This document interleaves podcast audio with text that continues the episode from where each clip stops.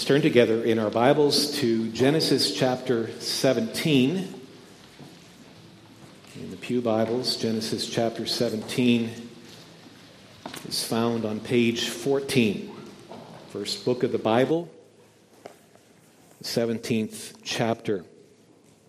And let me just, by way of introduction to our turning here and opening up in the middle of the book of Genesis, give a bit of uh, an explanation to uh, why we're doing this. And if I may just have that uh, personal privilege, um, I can tell you that from my notes, I preached this text. It was somewhat more than 20 years ago for a baptism service of someone I do see here in this building. Um, so it testifies to God's continued faithfulness from generation to generation. That was, you could say, a generation ago. But more important than that, this is um, in the context of what God is doing to build his church. You know, in Romans 4, verse 16, we're told that Abraham is the father of us all. We say he's the father of all believers all who put their trust in him. So, back in Genesis chapter 12, God had called Abram out of Ur the Chaldees, and he asked him to come and follow him. Abram and his family were probably worshiping the moon at the time when he was called.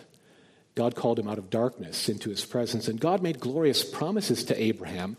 And uh, Genesis 12, verse 3 specifically says, I will bless all of the families of the nations of the earth through you and through your seed. That's the mission of the church. And, and that blessing, as the families of the nations, some of us are gathered here in that blessing uh, as children of Abraham. And so you understand that what we're going to see in Genesis chapter 17 comes in the context of what God has been unfolding in terms of that promise that would come through Abraham. In terms of, um, maybe you can remember, I'll just summarize very quickly. Genesis 15, if you've read that passage, you know it's, um, it's glorious in that it tells us at one point Abraham believed God and it was accounted to him or credited to him as righteousness. Genesis 15, verse 6. And yet Abraham still struggled, and he, and he said, How can I know these things? And then God asked Abraham to walk between cut apart animals. That's a strange passage.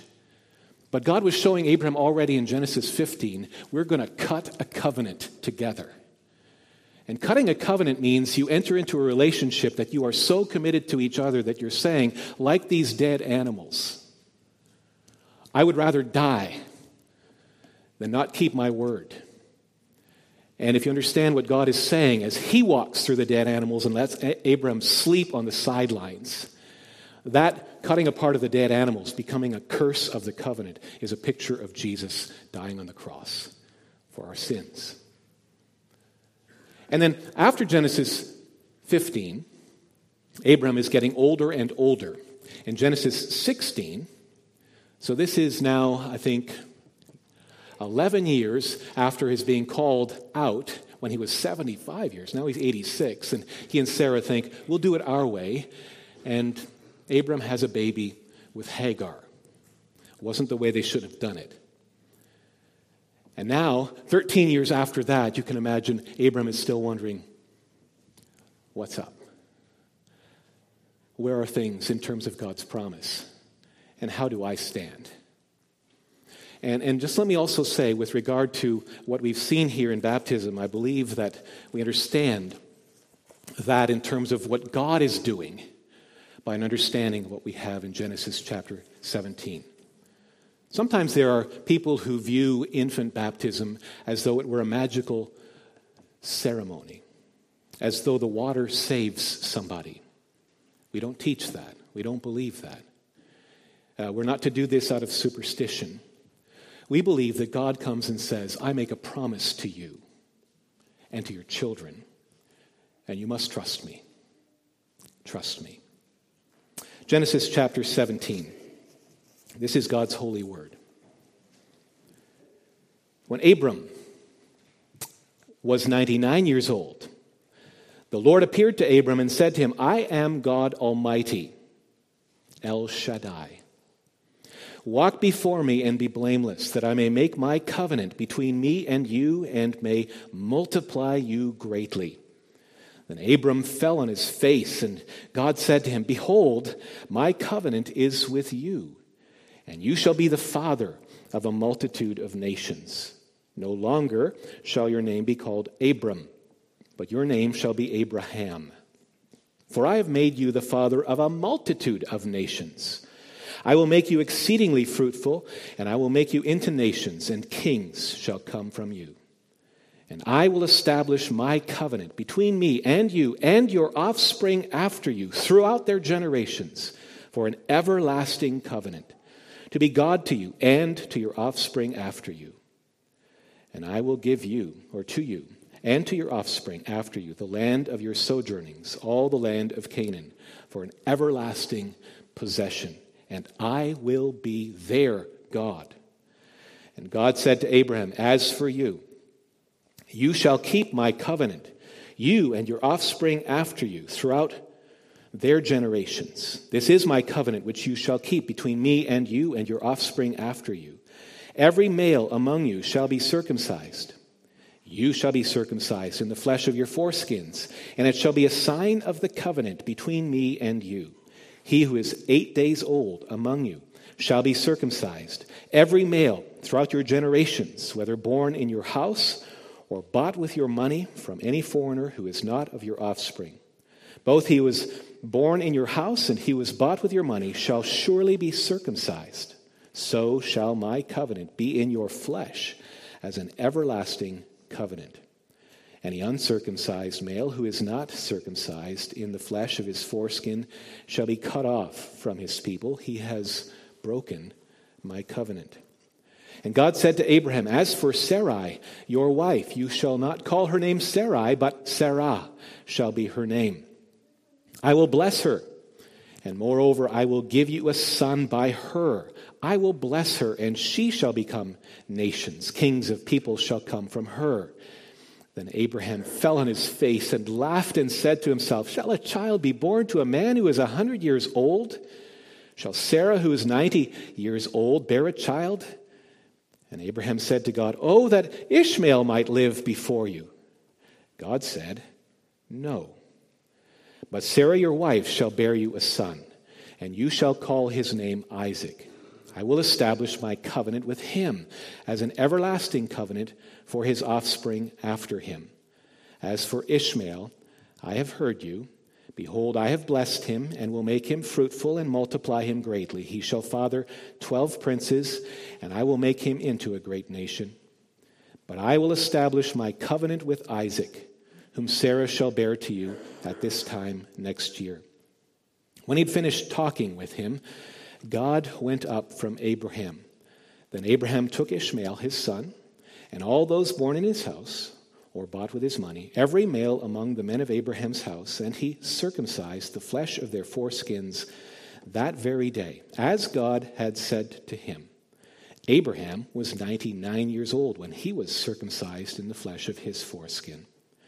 And Ishmael his son was 13 years old when he was circumcised in the flesh of his foreskin.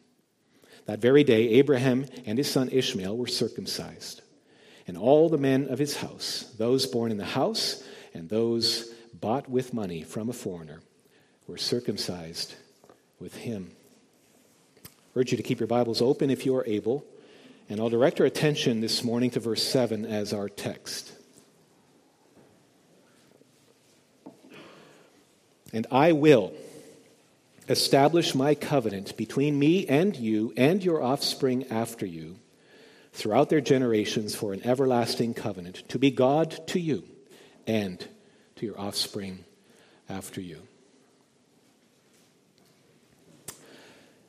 Beloved in the Lord Jesus Christ, perhaps you might say the word of the day is covenant. Many times we have heard that word already this morning in the course of our reading scripture, in the course of our singing, our reading of the form, and our thinking about what God is saying to us. Maybe so much so, uh, this is so familiar to us that uh, our eyes may glaze over because, we're the covenant people of God.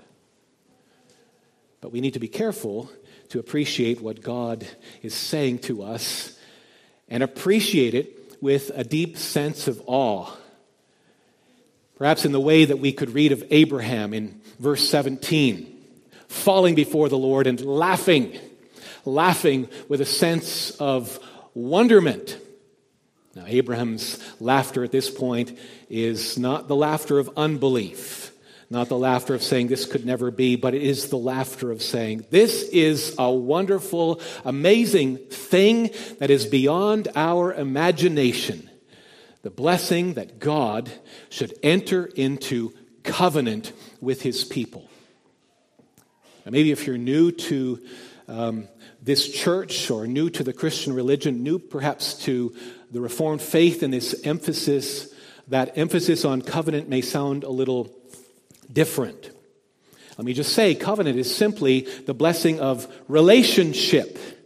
God says, I bind myself to you in covenant. We have fellowship with each other. I make promises to you. There are obligations for us, as God at the beginning of this chapter says, Abraham, Abram at that point, walk before me and be blameless. But God is going to come now to Abram and he's going to assure him that I will be your God. Now, Abram has been walking with God. Abraham has believed God. Abram has been pointed to stars in the sky to be assured of the blessing that is promised to him. But now God is going to say, I'm going to establish that for you. It's not to say this is the first time they ever talked uh, in this way about covenant or relationship, but now God is going to firm Abraham up in this, and he's going to help him with a sign and a seal. The sign and the seal in the Old Testament of circumcision, which we read in Colossians 2 11 and 12, has been replaced in the New Testament with baptism. And so, the blessing that is spoken here is simply this I will be your God. That's, that's covenant. God saying, I will be your God. Wouldn't you all? Wouldn't all of us uh, love to be able to say, that's what God says about me, and that's the relationship that we have? And maybe we wonder how that could ever be. And we need to see and appreciate here from the Bible and what God declares to us of his love in Jesus Christ. That blessing is found by grace, it is found in Jesus, and is enjoyed as covenant. God is my God. I will be your God. And then we appreciate, in light of what we've seen together here this morning, God says that about Christian parents. He says that about those who come to the Father through Jesus. And then he says, and to your children too. I'll be your God and your children's too. Paul and Silas could say the very same thing to the Philippian jailer in Acts 16, verse 31. Believe in the Lord Jesus Christ, and you will be saved, you and your household. And his whole household was baptized that day. And they rejoiced, as Acts 16, verse 34 tells us in the ESV translation, they rejoiced because he believed. I will be your God and your children's too. Let's appreciate how that um, comes to us and what God shows us here in Genesis chapter 17. We have these three things to consider the covenant promise announced, secondly, the covenant promise applied, and I would say assured. God wants to make sure Abraham has firmed up in this and is assured of this blessing. And then finally, the covenant promise appropriated taken hold of, embraced, believed. So, in the first place, the covenant promise is announced. Now, what I want us to appreciate especially here is this is God.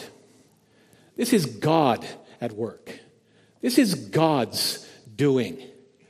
This is God's grace. This is God who takes the initiative. This wasn't Abraham's idea. This wasn't our idea. This is God.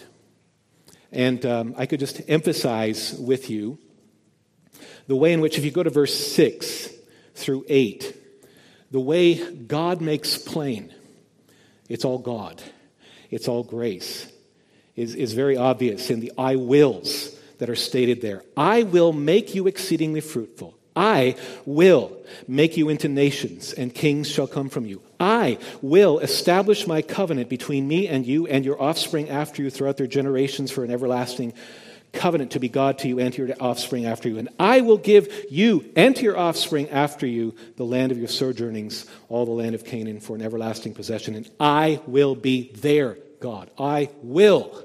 I will. It's God's work, it's God's grace. It wasn't Abraham's idea.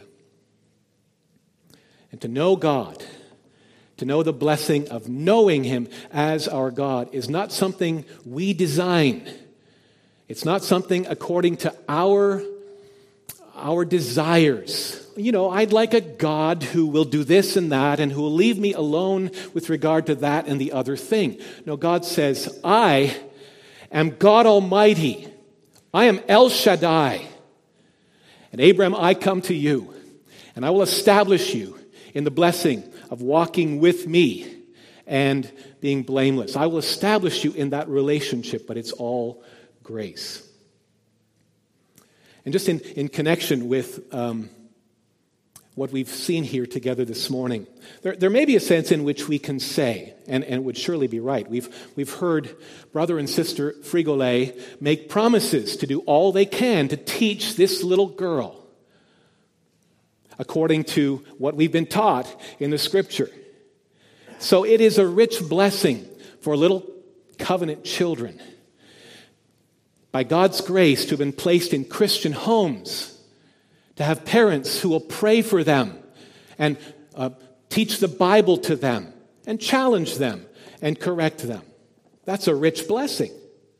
But that's not the fundamental blessing. You see, that is a blessing because there is something that undergirds that. And it's what God says. It's who God is. I will be your God and Freya's God. That's the promise of baptism.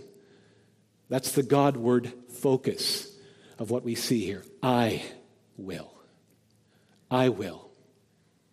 And so we focus together on what God announces here. And we're so encouraged in the way that Abram is to be encouraged as well. Yes, Abraham, I'm going to be your God, but understand this isn't just for you, this is for forever. This is an eternal covenant. This is an everlasting covenant. This continues from generation to generation. This is a blessing that you can be assured of, so it's for you and your descendants after you. And then, as we'll see, Abram is to circumcise himself. So I could say we believe in believers' circumcision. We believe that when people come to faith in the Old Testament, they should be circumcised. When people, when people um, come to faith in the New Testament, they should be baptized. So we believe in believers' circumcision. We also believe that the promise is for the believer and for his seed. And that promise was to be experienced and enjoyed, applied, when the little one was eight days old. So let's move on and, um, and see what God does in the second place. So he says, I'm going to be your God. And you can live in the joy of that. But because I care for you, I'm going to give you a sacrament and some of the office bearers, or those who were at the office bearers conference in the past couple days, can remember that God, in his, in his condescending love, gives us in a sacrament the very same thing that is proclaimed throughout the Bible, the blessing that is found through faith in Jesus Christ. But God says, I don't want you to miss this. I want you to get this. I want you to remember this. So, sacrament. In the Old Covenant, it was circumcision and the Passover. In the New Covenant, it is baptism and the Lord's Supper. Baptism, uh, sorry, baptism as well, but these sacraments are given as signs and seals. So they're pointing us to the promise. They're pointing us to everything that's promised us in the Lord Jesus. Romans 4, verse 11, speaks of what happened with Abraham as a sign and a seal of the righteousness that comes by faith. Abram believed. And Abram is now to circumcise his little ones. And they are to believe. They must believe the promise that God has made. But notice the call to circumcise with regard to the little ones is to be applied at eight days old. So you understand that when Isaac will finally be born and he is to be circumcised, he will not have a clue in terms of what is happening. He may feel some pain. But he will not be there on the basis of, here's what I have done, here is what I have decided, here is who I am, here is me taking my stand. Same as Freya. She had to be carried here today.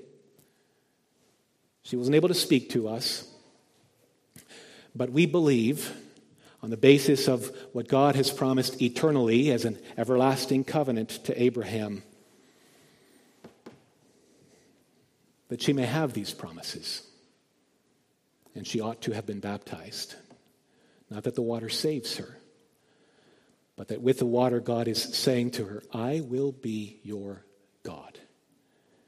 Now you must trust me. So, again, we could just make some comparisons in terms of what um, we would know. Abraham, the believer, believer's circumcision, what would happen in the Old Testament when someone came to faith in God? They would be circumcised. What would happen in the New Testament when someone like the Philippian jailer came to faith in God? He would be baptized. What would happen in terms of their being incorporated into the fellowship of God's people? Old Testament, circumcised, New Testament, baptized. What is the sign and the seal that points us to the reality of these promises and assures us that God means what he says in the Old Testament, circumcision, in the New Testament, baptism? And to whom are these promises made? In the Old Testament, to Abraham and his seed. In the New Testament, the very same thing. I referenced the Philippian jailer in Acts chapter 16. I think uh, uh, a key and fundamental reference is what we see in Acts chapter 2, verses 38 and 39. In Acts, the book of Acts, the day when Pentecost had fully come, when Peter had preached to them, this Jesus, whom you crucified, God has made both Lord and Christ. God has sat upon the throne. Jesus is the Christ. Jesus is the King of Kings and the Lord of Lords. He's ruling over everything. So, what happened was they realized we are finished. We are toast. They said, What must we do? And Peter says to them, Repent. and be baptized for the forgiveness of your sins and the promise of the Holy Spirit. That's verse 38.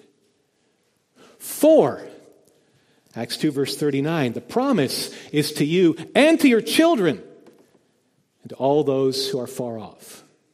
You understand all that Peter was doing in Acts 2, verse 39 was quoting Genesis 17, verse 7. Same as always.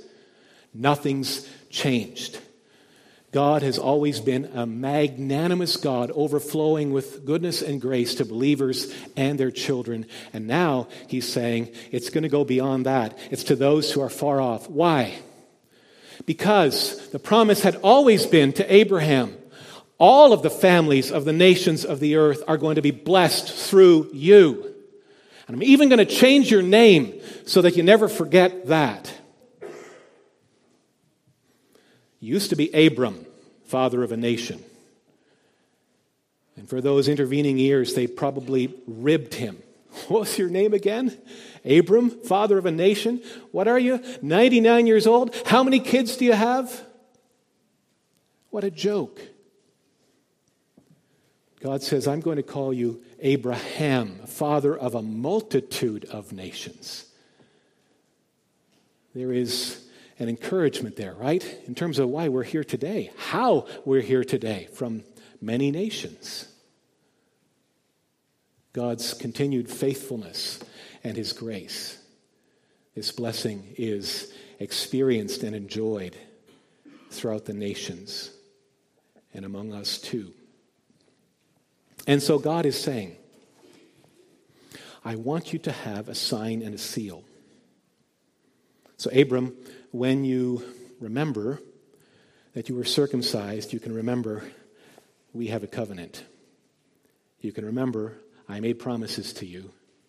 You can remember you have obligations to me. Now, that was a bloody, a bloody sacrament. And Abraham was to be circumcised in his reproductive organ. That's sensitive to talk about. Abram was to be circumcised with a view to the seed that would come from him. Because the promise is to Abram and to his seed. But Abram was also to be circumcised in that place where he had also fallen as a sinner with Hagar and tried to do things his own way. So, also in circumcision, God is doing something. He is cutting in. Can I cut in? Remember Genesis 15? A covenant was cut, animals were cut apart, and we said that has to point us to Jesus and his shedding of his blood. And now God says, when covenant is enjoyed, that means I'm going to cut into your life.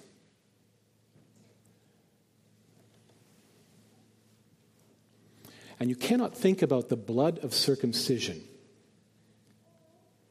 as New Testament Christians without thinking of the blood of Jesus Christ. He was the one who was cut off for us in our place on the cross.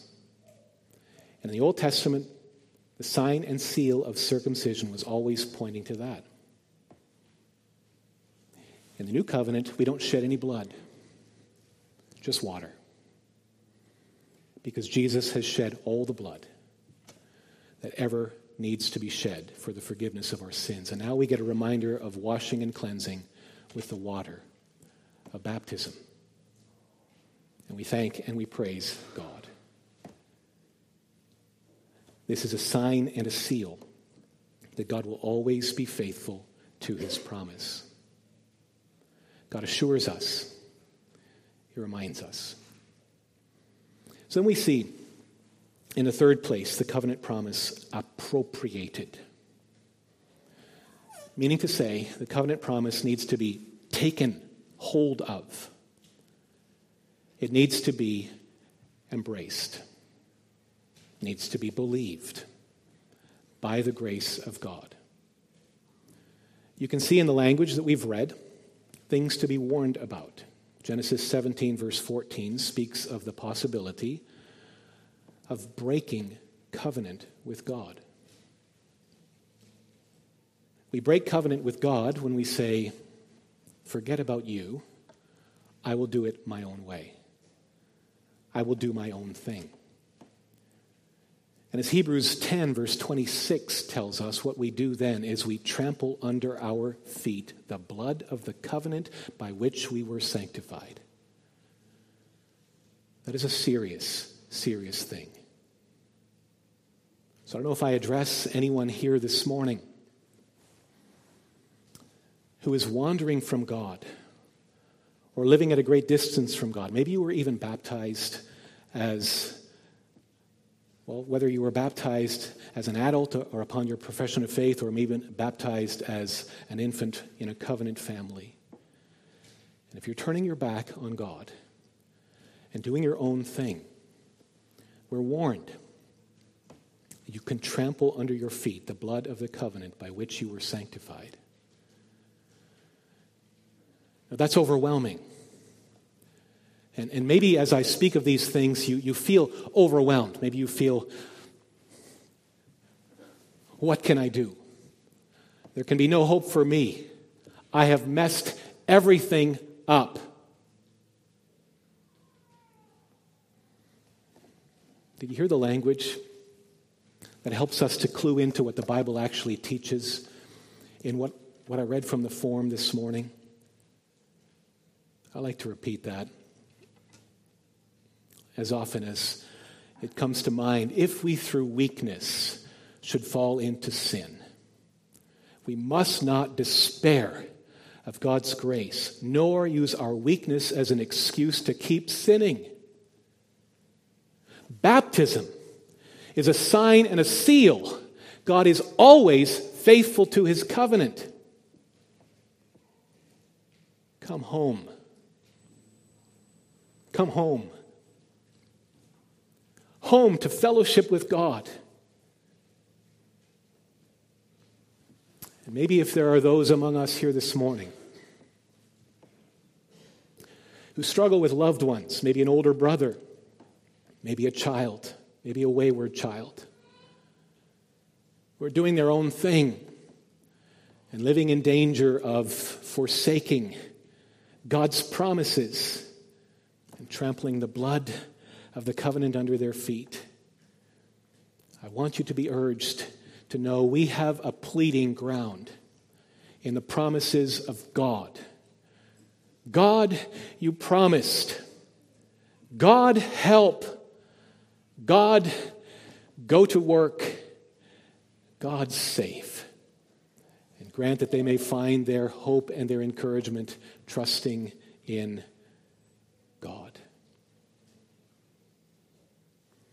So when we say we appropriate the promises, that means we take hold of everything that God promises in our baptism.